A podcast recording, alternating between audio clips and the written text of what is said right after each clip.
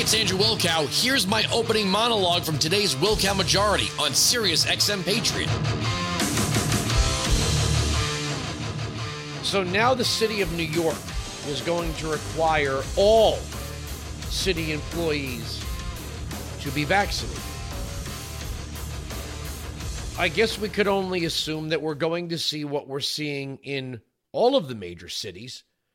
I watched some very sad video last night of Seattle police officers and firefighters having to walk off the job and they left their boots and certain parts of their uniform or turnout gear on the steps of City Hall.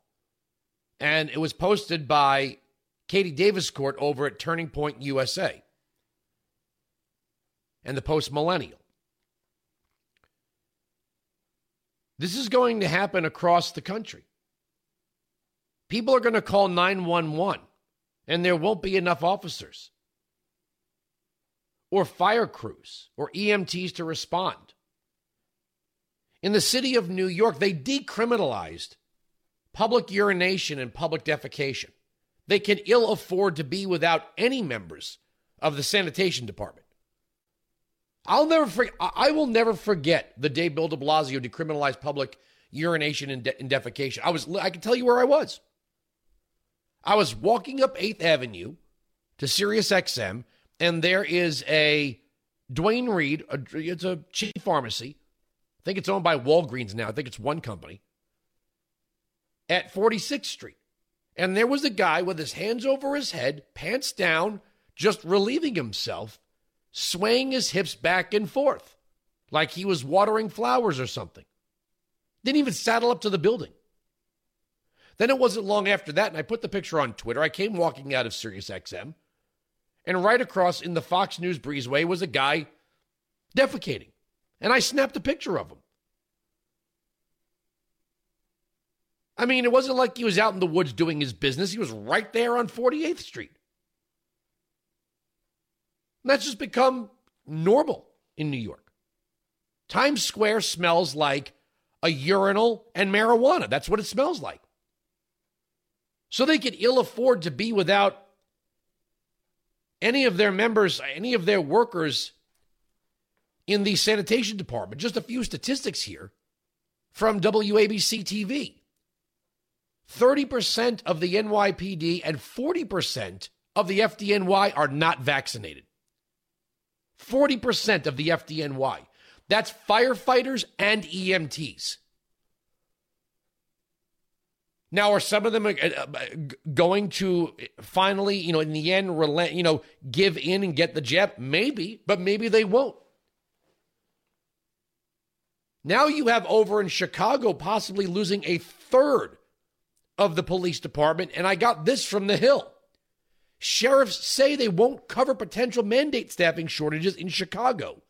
Two suburban sheriffs said they would not send their deputies to Chicago to help with potential staffing shortages amid a feud between the mayor and a police union surrounding vaccine mandates. Kane County Sheriff Ron Hain told the Chicago Tribune he didn't feel like the onus is on us to go in there in an emergency situation that was created by poor government and a lack of support the officers receive. Similarly, Kendall County Sheriff Dwight Baird said he was not willing to put his officers at risk to respond to Chicago Mayor Lori Lightfoot's self induced emergency. DuPage County Sheriff James Mendrick, however, told the Tribune he would not withhold his deputies from helping in an emergency, but questioned the logic of replacing unvaccinated Chicago officers with other potentially unvaccinated officers. Well, now wait a second. If you are a taxpayer in these in, in these counties, you should not be on. You should not be paying to have your sheriff's deputies spread into the city of Chicago. They work for you in your county. You're the taxpayer. The sheriff's elected. He works for you. Now, if you're talking about a tragic emergency, a terrorist attack, a bank shootout, you know, a, a riot, that's a different story. That's a one time event. But the idea that sheriff's deputies from outside the jurisdiction, I might add, would then be on foot patrol in place of Chicago police officers because Well, they just don't want to. This is the thing where this is the test of government authority. And you know what's even more amazing now? As we watch these shortages pile up, now Biden's got the idea maybe he'll use the National Guard. Well, you're going to have people exiting the National Guard. You don't have these powers. These aren't laws. Nobody is breaking the law by not taking the vaccine. There is no law. The law isn't whatever the government thinks it should be or what might make sense to the nighttime lineup of CNN. That's not the law. See, all of the, sh- the, the shaming, the shaming isn't working. People are not going to get the vaccine because celebrities shame them or blue checks on social media shame them or people or or left-wing Karens screamed at them. That's not how this is going to work. But you know what's really funny here? On any other day, the Democrat left loves when labor walks off the job. It's called a strike. They don't care about efficiency or shortages or shutdowns or pain at the pump when there's a strike. But don't you dare defy us. And therein lies the difference. If people walk off the job because they don't like their boss or they don't like their company or they're defying the board of directors, well, then that's okay. That's labor justice. But don't you walk off the job because you're defying your boss to defy us. Don't you dare do that. You don't question us. So if the Democrats tell you how it's going to be, you don't walk off the job because then you're being, it's your fault there's a shortage. It's your fault there's a crime increase. It's your fault buildings are burning down. It's your fault people are dying of heart attacks because there's not enough EMTs. You people are doing this. All this crap piling up in the streets of the city of New York, it's your fault, Mr. Sanitation Worker, for walking off the job. Never bothers them. As a matter of fact, they encourage it. Sit ins, demonstrations, shutting down bridges, shutting down tunnels, shutting down highways, keeping people from getting work, keeping deliveries from being made, keeping kids from getting to school. They love this stuff. They call it peaceful protest. When Black Lives Matter shuts down a highway, an interstate, they applaud it. This is how people are using their voices. But if you refuse an executive order, who the hell do you think you are? You know, some of these Democrats ought to just start dressing in futuristic robes and sitting at the end of long glass tables if they want to be dystopian eh, dystopian villains, then they should they should act they should they should really carry themselves. Stop with the blue suits and the red ties and the pantsuits and the pearl necklaces and all the other stuff. Start wearing robes with Nehru jackets and slicking your hair back. Weinzig 695 Patriot 957 2874. Why don't we just start calling this a strike? This is a strike. Put your fist in the air. This is what democracy looks like. This is what democracy looks like. We didn't vote here. Nobody voted here. Who voted? Well, Biden got 81 million votes. Yeah, did we change the Constitution? Did we amend the Constitution? Did I miss some piece of legislation where the president could just go wave his hand over the over a map and go, everyone shall get vaccinated? No, it didn't happen. This is what democracy looks like. Oh, some of you blue state and blue city leftists, you're going to love it when the animals start taking over the streets and the garbage starts piling up. You want to talk about an environmental disaster? Just wait till human feces and rotting garbage. You know, we're head. I'm, I'm going to say this now. Mark the date. It's only October 20th.